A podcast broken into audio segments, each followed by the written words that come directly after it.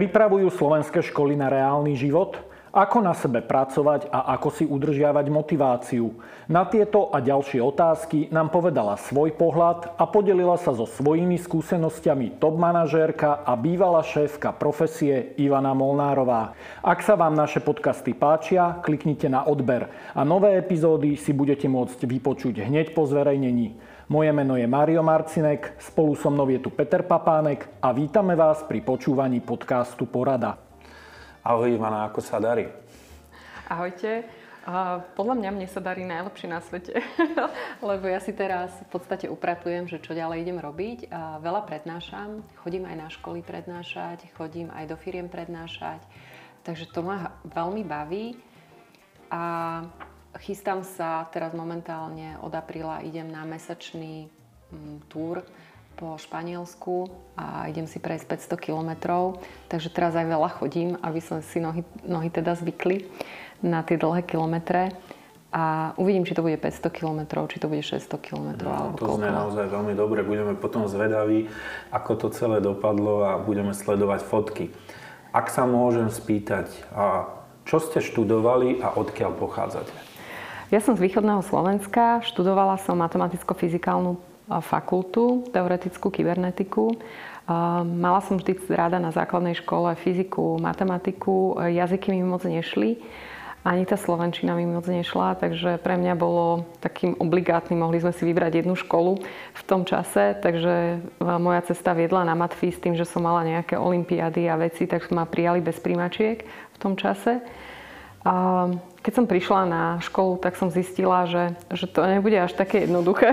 No, matfiz je u mňa vysoko v rebríčku v rámci Slovenska. A že som tam pomaly jedno, jediné dievča v krúžku. Takže a, a bolo nás tam pár, ale nedokončili všetky. A čo tak konkrétne na týchto vedných odboroch zaujalo, keď hovorí, že jazyky to úplne neboli? Čo na tých prírodných vedách je pre teba zaujímavé? Pre mňa je tá, tá exaktnosť a logika a že jednoducho je to dané a opierať sa o fakty nejaké. A to, to ma fascinuje, ako, ako to všetko so všetkým súvisí.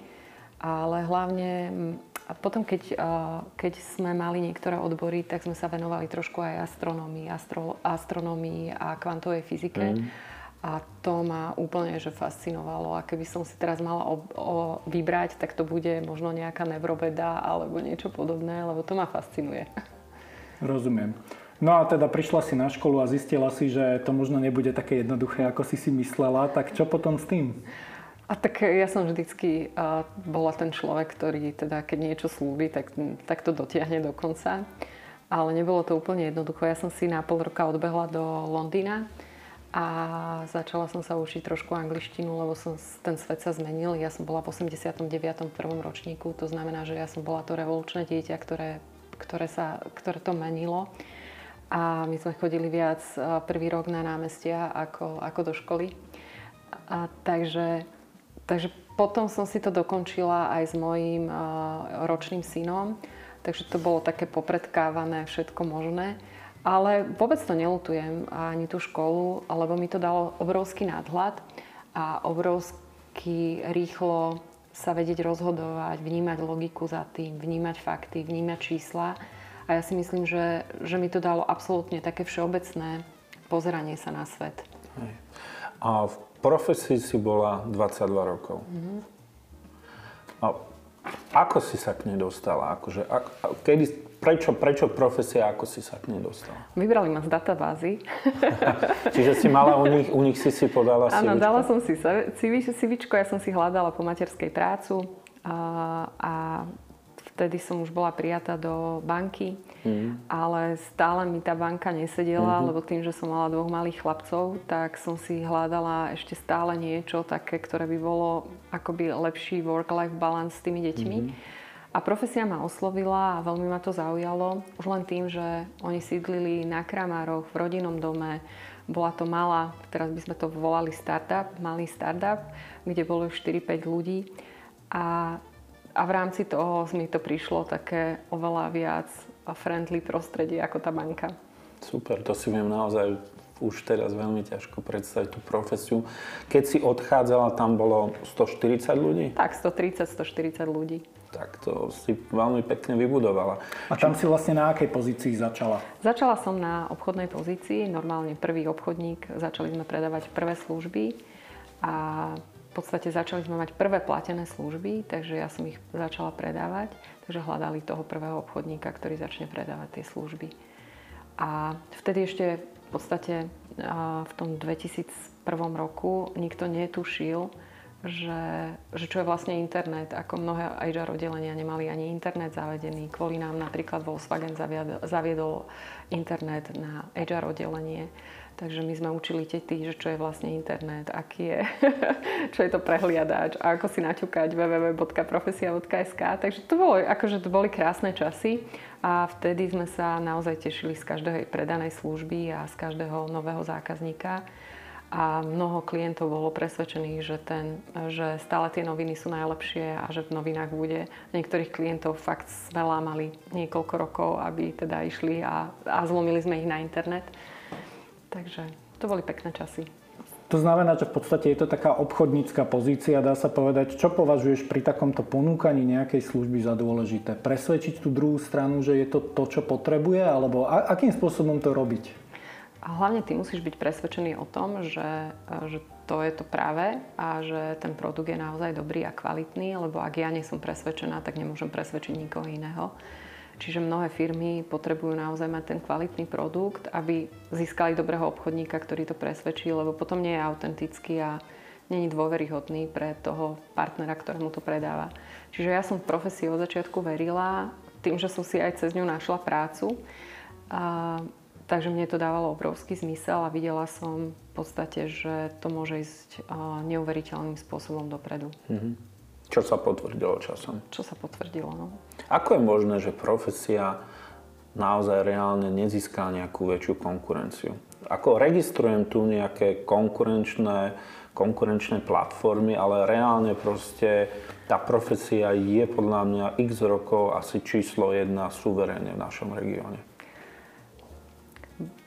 Ja si myslím, že sme sa zamerali na dve základné veci a to je kvalita služieb, ale kvalita služieb aj pre uchádzačov, aj pre tie firmy, mm-hmm. že sme postavili akoby do rovnováhy aj toho uchádzača o prácu, aj tú firmu a že sme mali niekedy väčšie oddelenie akoby supportu a tej podpory zákazníkom a pre tých ľudí, ktorí si hľadajú prácu ako obchodné oddelenie že sme boli skôr technologická spoločnosť, okay. že sme sa sústreďovali na kvalitný produkt, na dobrú usability produktu, na to, že, že to, čo ten produkt naozaj má robiť a aby tie vyhľadávania a tie výsledky dávali zmysel.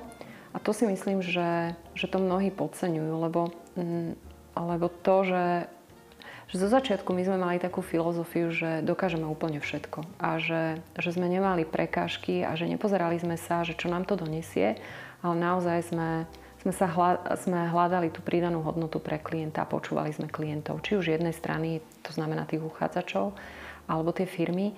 A to si myslím, že to urobilo to postavenie.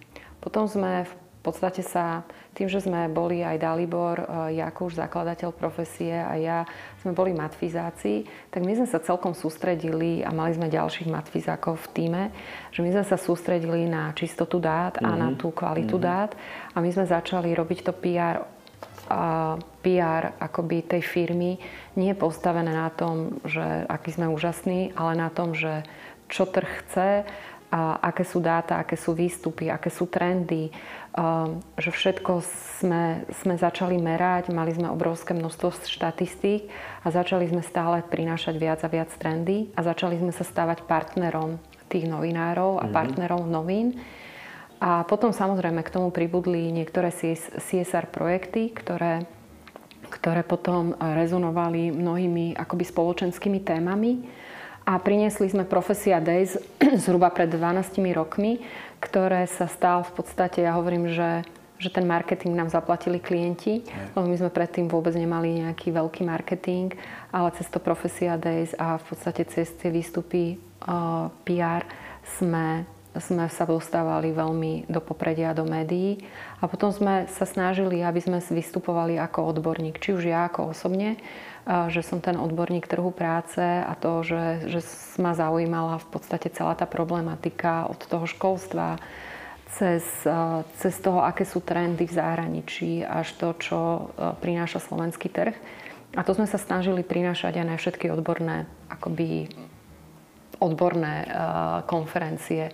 Takže to si myslím, že to bolo také postupne, že niekto chce hneď vybudovať tú značku a hneď, že ako sa nám to podarilo ale to bola fakt, že taká tvrdá práca, systematická, z mesiaca na mesiac.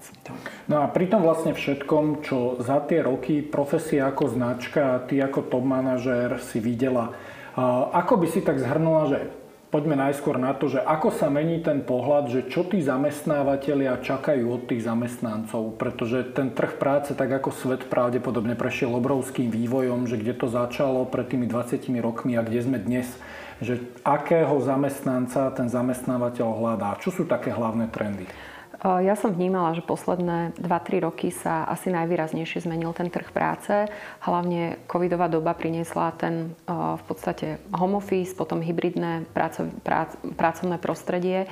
A za ten čas sa vyvíjali aj pracovné ponuky, že kto vlastne čo sa vlastne hľadá. Keď predtým to bolo viac sústredené na tzv. hard skills a na tie na tie tvrdé zručnosti toho, že, že čo potrebuje vedieť od toho, že sa hľadali ľudia, ktorí vedeli pracovať vôbec s počítačom a vedeli v podstate vnímať a naučiť sa nejaké nové technológie, tak teraz sa to už berie ako absolútna samozrejmosť a absolútna nutnosť. A skôr sú dôležité a prvorade sa dávajú dávať dôraz na tzv. soft skills alebo na tie meké zručnosti, lebo my ani si nevieme predstaviť, eh, že pred 20 rokmi v podstate mnohé pracovné pozície, či už v oblasti marketingu alebo technológií, vôbec neboli. A to isté sa bude diať a bude sa to diať ešte oveľa výraznejšie, že mnohé pracovné pozície zaniknú a vzniknú úplne nové. A my nemôžeme byť pripravení, že budeme zakonzervovaní a držať sa nejakých hard skillov, ale my potrebujeme práve tie soft skills, aby sme sa dokázali vôbec učiť, aby sme sa dokázali vôbec Hej. prepojovať, vnímať niektoré veci, niektoré súvislosti. Ja sa tu hneď opýtam, ako ty vnímaš umelú inteligenciu a rizika alebo pozitíva. Aktuálne je to jedna z top tém a že bude naozaj, ľudia sa začínajú teraz po, ako keby poprvýkrát reálne obávať o svoje pozície, o svoje miesta. Hovorí sa o tom, že náhradí umelá inteligencia proste x, x, x pozícií, hej, proste, ale ja osobne to vnímam, že obdobné v nejakom, ale lightovom, lightovej podobe to tu už predsa roky bolo, hej, proste buď s tým dokážeme žiť a budeme dávať tomu, využívať to pre svoju pridanú hodnotu, alebo naopak. Ako to isté sa dialo v minulom Aj. storočí, v 20. rokoch, kedy prišli prvé tkačské stroje a podobné veci. Čiže ono tomu nezabránime vývoju a buď sa k tomu postavíme, že nám to bude slúžiť a budeme to vedieť využívať maximálne efektívne a vedieť to akoby transparentniť, dať tomu nejakú etiku, dať tomu nejaké pravidlá a podobne a vieme to využiť úplne akoby geniálne. Ale ja už som túto tému otvárala 5-6 rokov dozadu, že v podstate Slovensko je posledné, ktoré je pripravené vôbec na automatizáciu, robotizáciu. Na, v podstate my sme boli posledná krajina, ktorá vôbec je nejakým spôsobom pripravená na, na, na v podstate príchod akoby novej doby. Ako trošku to zrýchlila pandémia, že mnohé firmy sa jednoducho museli transformovať do nejakého digitálneho prostredia. Mnohé školy sa transformovali do digitálneho prostredia, čiže v tomto pandémia zohrala veľmi, veľmi kľúčovú úlohu a dobrú úlohu. Ale samozrejme stále to akoby mnohé firmy ešte nepochopili. A ja hovorím, že teraz, jak, je niekedy, jak sa niekedy hovorilo o IQ, EQ, tej emočnom kvociente, tak teraz sa hovorí o transformačnom kvociente firmy. A jednoducho, keď firma nepochopí tú transformačnú dobu a to, že sa naozaj tá doba zrýchluje a že sa transformuje obrovským rýchlým spôsobom a že potrebuje akoby naučiť ľudí, ako sa nebať tých zmien a ako v podstate aj, aj tí lídry sa nesmú bať tých zmien, tak jednoducho neprežijú a tá umelá inteligencia nám môže len pomôcť. No a ako sa menili zamestnanci a ich očakávania? Alebo nejaké sny? Alebo požiadavky na to, že ako by mal ten môj ideálny zamestnávateľ, u ktorého skutočne budem chcieť ostať a rásť a budem do tej práce chodiť šťastný a budem cítiť nejaké naplnenie. Ako sa menilo toto? Toto tiež prechádzalo akoby viacerými fázami. Zo začiatku, keď si predstavíte tie mečiarovské akoby dobu, tak tam bola 30-35% na nezamestnanosť a vtedy ľudia vôbec čakali, že akú prácu si nájdu a vôbec neboli vyberaví a boli šťastní a vďační, keď si našli vôbec nejakú prácu. Seriózneho zamestnávateľa, ktorý... Presne tak, ktorý na, Áno, mzda na čas, Áno, na mzda na čas, tam neboli Mzda na žiadne, čas mzda na čas. A tam neboli žiadne benefity a v podstate, že môžem prísť do práce a druhý deň mi nejaký akoby Privatizer, nezatvorí, nezatvorí akoby fabriku alebo, alebo podobne. Ale potom sa to akoby začalo oveľa viac kultivovať, prišli zahraniční zamestnávateľia a rok 2008 si pamätáme, my sme v auguste alebo v septembri mali uh, konferenciu, kde sme hovorili o nedostatku ľudí, že proste potrebujeme uh, dosahovať tu ako ľudí zo zahraničia a v podstate nikto nevedel, ako nájsť ľudí. A v tom 2008 bola katastrofálna situácia, čo sa týka nedostatku ľudí, ale prišiel Lemon Brother a v tom momente sa pozícia akoby zastavila a otočilo sa a podnikatelia alebo tí zamestnávateľia mali návrh a v podstate začala sa, ja hovorím 5 rokov temnoty, že kde, kde viac menej klesal ten trh práce a nez, nezvyšoval, nezvyšovali sa počty pozícií. Potom sme zamrzli na nejaké 2-3 roky, akoby v takom stagnačnom období, ale v podstate viac menej tam bola taká bežná fluktuácia alebo mm. taká tá prirodzená fluktuácia, ale nejako počet pracovných pozícií nerastol. Potom sme narastli veľmi výrazne a začal rásť pracovný trh. Až do roku 2018 rástol a my sme mali maximálne akoby najvyššie počty pracovných pozícií. Potom rok prišiel dve, rok 2019, kde sme už vnímali, že niečo sa deje mm. akoby na tom trhu. Mm. Už nemali sme nejaký výrazný pokles, ale ten počet po, po pracovných pozícií bol rovnaký ako v 2018. Ale čo sa začalo diať, mnohé akoby dôležité segmenty na Slovensku, tak začali pokle- klesať až o 30 A to je hlavne výroba, automobilový priemysel. A my sme čakali, že či sa nezopakuje ten rok 2008, lebo sa hovorilo o finančnej kríze a podobne. Hmm. A že či v podstate nepríde nejaký, nejaký ďalší, ne, ďalší cyklus. No ale prišla pandémia a pandémia v podstate urobila to, že v apríli nám poklesol počet pracovných pozícií o zhruba 80 v niektorých segmentoch fakt, že o 100 a ten prepad tých počtu pracovných pozícií sme v živote, lebo v roku 2008 to išlo tak postupne a 2009 bolo také prepušťacie obdobie, ale to išlo tak kontinuálne. Ale 2020 tak to prišlo, že zrazu a zrazu zo dňa na deň e, neboli, že to teda žiadne, nová, áno, žiadne celosvetová, celosvetová, že bum, nič, to zastavilo sa. No. Zastavilo sa. My sme ešte urobili Profesia Days, myslím, že to bol posledný event vôbec na Slovensku. Ešte vtedy mnohé spoločnosti so, so zahraničnou účasťou už druhý deň neprišli na veľtrh, lebo už dostali pokyny od matiek, že nemôžu sa zúčastniť mm. tých, uh, toho Event, eventu alebo hromadných akcií.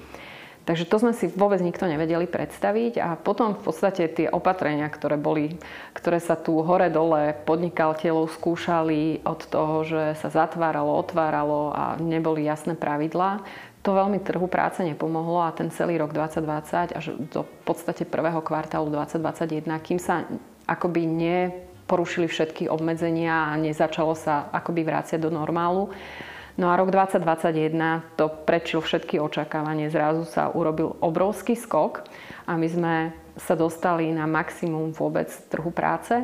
Ale rok 2022 to bolo ešte, ešte viac. My sme v niektorých segmentoch rástli o 30-35 a rok 2022 bol jeden z najúspešnejších rokov vôbec a sme mali maximálny počet pracovných pozícií. Tam je zaujímavé aj to, že niektoré segmenty sú oveľa citlivejšie na v podstate to, čo sa deje vonku a niektoré segmenty menej. A v podstate to IT, ten IT segment je asi najstabilnejší. To sme mm. videli aj v roku 2008 a to sme videli aj v roku 2020, že v podstate tie pracovné pozície naopak rástli a ten segment temer vôbec nepadal. Čiže to je tiež akoby odpoveď aj do, to, do tej budúcnosti, že je dôležité, aby sme mali pracovné pozície, ktoré sú s nejakou pridanou hodnotou a ktoré v podstate prinášajú nejakým spôsobom ten trend do budúcnosti a že vtedy aj tá ekonomika je oveľa stabilnejšia a drží tie.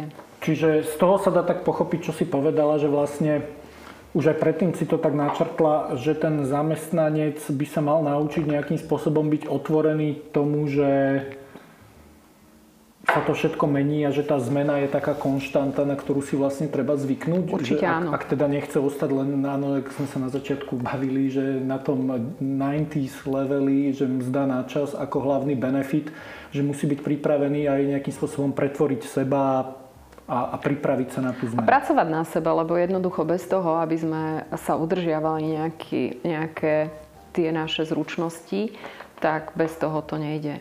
Ja sa tak opýtam z pozície zamestnávateľa, ako naozaj tých zamestnancov motivovať, ako ich pracovať, aby pochopili, že buď sme jeden celok, jeden tým a fungujeme, alebo proste potom tu máme neustále problémy. Lebo naozaj tá otázka komunikácie zamestnávateľa, zamestnanca je asi v tomto prípade veľmi kľúčová. Určite áno. Tam je potrebné otvorene s nimi hovoriť. Ja som to zažila počas pandémie, že, že nám padli tie tržby o 80%. No.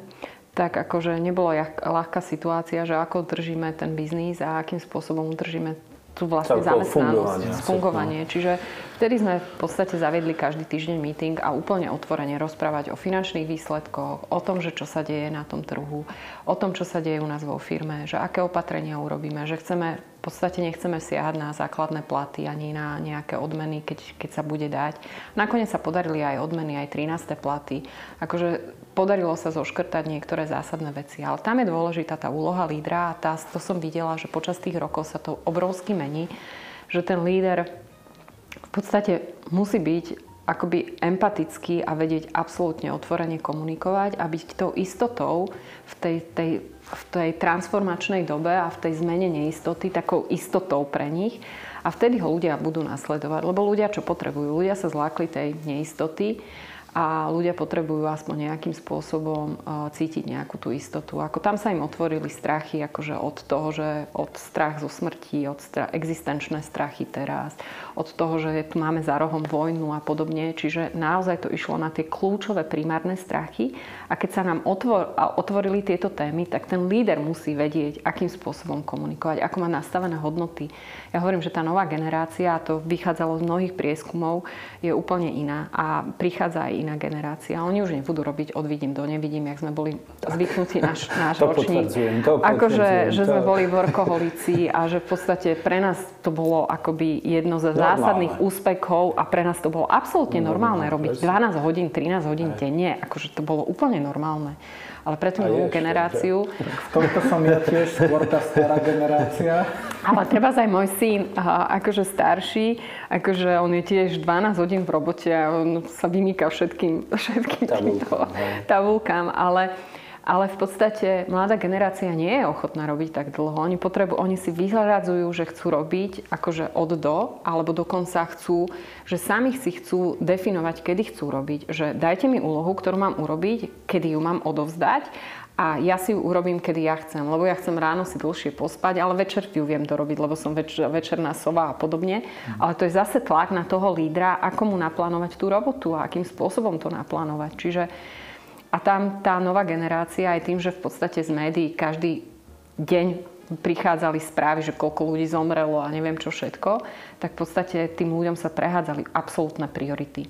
To znamená, že pre nich už nie je priorita byť zamestnaný, mať tú istotu, ale pre nich je priorita stretávať sa s kamarátmi, stretávať sa s, akoby s rodinou, pracovať na sebe, nejaké duševné zdravie. My sme robili jeden prieskum, kde, do ktorého sa zapojilo 5000 ľudí a tam bolo 51% ľudí sa začalo zaujímať o duševné zdravie o to, že akým spôsobom nevyhorieť, akým spôsobom v podstate si náladiť ten život, aby to dávalo zmysel. A ďalšia vec je, že mladí ľudia potrebujú zmysel v tej robote. A keď my im nevieme dať ten zmysel a že sú len nejakou malou bodkou v nejakom veľkom Exceli, pre nich už to nedáva nejaký väčší zmysel.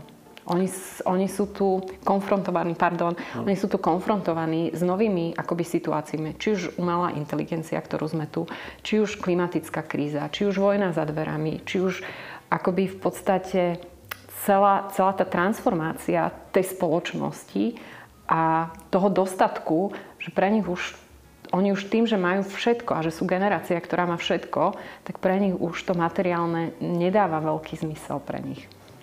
Po toto sa podpíšem, mám to obdobne navnímané, ale opýtam sa takú inú otázku. Ako, tak, ako môže potom Slovensko alebo Európska únia súťažiť napríklad s Áziou, ktorá proste tá dynamika tlaku na produktivitu proste je výrazne vyššie. Ja to naozaj vnímam, že niekedy ako keby niektoré usmernenia išli až proti mojej logike, pretože stále nemôžeme vnímať Slovensko len z pohľadu Slovensko alebo Bratislava, ale proste to vnímanie Slovensko zásadne v nejakej globálnej spoločnosti, ktorá tu ďalej je. Produktivita, a efektivita, proste naozaj súboj o investície, súboj o, o najlepších ľudí, osobne potom mi to nesedí, ako chceme obstať. No ale um, tam sa dostávame k téme veľkej školstva a to je v podstate, my sme 30 rokov akoby nič neurobili pre to školstvo. A, a my sme si my sme si v podstate nedali nejakú víziu, že kde chceme a ako chceme byť konkurenčne schopní v rámci celého toho globálneho sveta. A my keď sme, my sme MČM to organizoval, Ronald Blaško to organizoval a zvolal akoby takých lídrov, ktorí boli vtedy aj hodnotoví, aj transetéri, aj v podstate mali ten vplyv a zvolal nás na viacero stretnutí a my sme pripravili víziu pre Slovensko. Mm-hmm. A my sme boli vtedy za za ešte ministrom financí Hegerom mm-hmm. a sme priniesli tú víziu. víziu a on nás poslal, že oni víziu nepotrebujú. A, a, a ja hovorím, že ale žiadna firma nedokáže pracovať bez toho, aby mala nastavené jasné smerovanie, kam chceme ísť. Ale my sme hovorili, tam sa podpisovali ďalšie obchodné komory a združenia pod tú víziu. A my sme hovorili, že ale my keď chceme aj využiť dobre ten plán obnovy, ktorý je, tak my potrebujeme vedieť, kam tá krajina má smerovať, lebo to nie je len na dva roky, na tri roky, na to volebné obdobie, ale my potrebujeme byť niekde inde a v podstate máme jedinečnú možnosť v tom transformačnom využiť to na maximum. No neboli sme vypočutí. Na, na čo by bola vízia, keď je zjavenie? Že? Hej, ale, ale je, to, je to paradoxné, že v podstate keď ideme mimo Bratislavu, tak to školstvo v podstate není téma pre voličov. A tým pádom sa tu nedostáva ani na tie popredné voličské akoby sluby, lebo to školstvo ešte stále nejakým spôsobom funguje. To základné školstvo. To základné. Tak. A prečo to tak je? Akože je to normálne konšpiratívne povedané, že politik nestojí o vzdelaného voliča? Alebo, alebo čím to je na Slovensku, že to takto funguje? No lebo tam je stále tá maslová pyramída. Ja keď som sa nad tým zamýšľala, tak tá maslová pyramída nepustí. A keď v tých akoby mimo bratislavskej bubliny, mm. keď, sa, keď ideme viac na ten východ a tým, že som z východu, tak sa s tým stretávam. Tam je normálne taká skepsa, lebo ľudia v podstate majú problém prežiť z toho bežného platu. Ide to hore, v podstate inflácia, všetko. A pre nich je úplne jedno, že či je kvalitné alebo nekvalitné školstvo, či v podstate budeme konkurencie schopní s ostatnými krajinami, keď on nevie prežiť z výplaty do výplaty. A pre neho je tá hodnota niekde úplne iná. On sa nad tými vecami ešte nezamýšľa. Áno, ak sa jedná o rodinu bezdetnú, opäť by som súhlasil, ale ak mám deti, tak chcem pre nich lepšiu Áno, budúcnosť. len oni si to ešte neuvedomujú. A to je chcem bohužiaľ. proste mať podstavenú na tom, na tom kvalitnom čiže, školstve. Čiže prvým krokom ku kvalitnému školstvu je podľa teba vlastne riešenie týchto dennodenných sociálnych výziev a problémov, ktorým určite, čelíme. Určite áno, minimálne v tých v tých akoby základných veciach a vysvetľovať ľuďom, lebo ľuďom nikto polopatisticky nevysvetlil, prečo je dôležité to školstvo a mať dvo, kvalitnú školstva. Ja som v jednom rozhovore dokonca hovorila vyňať školstvo mimo politickú akoby normu. V podstate nech je... Nech... Veľa vecí, keby sa podarilo vyňať mimo politickú ale, ale toto, že keby bolo akoby kľúčové, že, že postaviť to na odborníkov v podstate Dva roky sa nevzdelávalo nejakým extra spôsobom. Keby sa nevzdelávalo ďalší rok, deti to prežijú, lebo deti to dobehnú. Len potrebovať ako im... Ale urobiť absolútne nie reformu. Ja stále hovorím, že už ne, nestačí reforma, lebo riaditeľia a učitelia sú alergickí na reformu. Ale tam treba akoby svičnúť to myslenie, že prečo je to dôležité.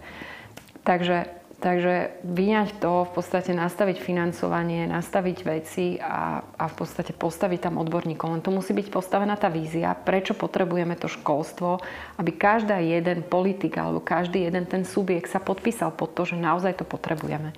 Lebo potom sa dostávame do začarovaného kruhu, prečo tu nemáme kvalitných ľudí, prečo tu nemáme, prečo tu nemá, neprí, e, neprídu investície, prečo sme takto zakomplexovaní otvoreniu sa iným národnostiam, xenofóbni, lebo, alebo my nemáme vlastnú sebahodnotu a ten, tá naša vlastná sebahodnota, my sa bojíme otvoriť hraniciam, podľa mňa, a to je môj názor, a nemusí, nemusí s tým nikto súhlasiť, lebo tá naša seba dôvera v nás samých je tak nízka, že my sa jednoducho bojíme, že nám nejaký človek, ktorý nevie ani, ani slovenčinu, nám zoberie prácu. A toto je paradoxné, že že v podstate v Nemecku kopec pracovných pozícií už nerobia Nemci, lebo v podstate tam prišli cudzinci a robia to. Ale my sa máme posunúť na tie kvalitnejšie, kvalifikovanejšie no, pracovné mne, pozície. to už niekedy, veď určite všetci zachytili, že tu momentálne už teda Slováci sa niekde aj boja, dokonca aj ľudí, čo utekajú pred vojnou, že mne už to potom príde normálne tá taká otázka dobrá a zla normálnosti a nenormálnosti.